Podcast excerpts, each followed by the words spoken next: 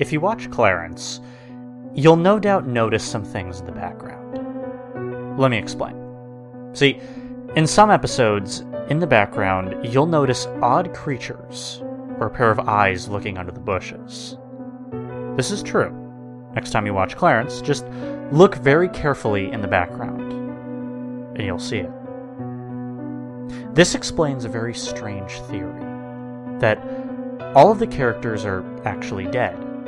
The show is just the past of the friends. The whole theory is listed down below. Clarence. Clarence had mental problems in the show, which is why he's always so hyper and jumpy. Clarence was actually killed in a car crash. His mother was supposed to be driving him from school. When the car crashed, it crashed into a concrete wall, giving Clarence a severe whiplash. Mary Wendell survived, but she had serious brain injuries and had mental problems to boot, leading to suicide. Jeff. See, Jeff was insane for tests. Selfishness and greediness took over him. Once at a test, he got the crayon test, causing him to freak out and go insanely mad.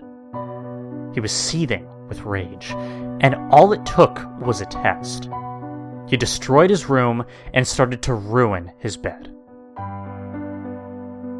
He started jumping on it, but jumped too high and hit the ceiling fan, and he was decapitated. Sumo. Sumo was made fun of all the time in class. For his funny voice, primarily. People called him that loser, or pirate. Sumo got angry at this, but he knew that there was nothing he could do. It got worse over the years, and Sumo became pushed around, until his father beat him to his death, because he wasn't giving one hundred percent in school.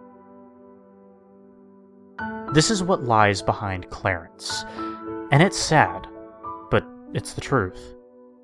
They're all dead from different accidents, and went to the place that all dead souls go, another world.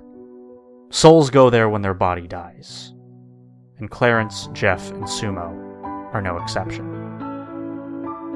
The whole series depicts that place, and that place that they're always being watched by guardians, so that they don't escape and try to live in another soul.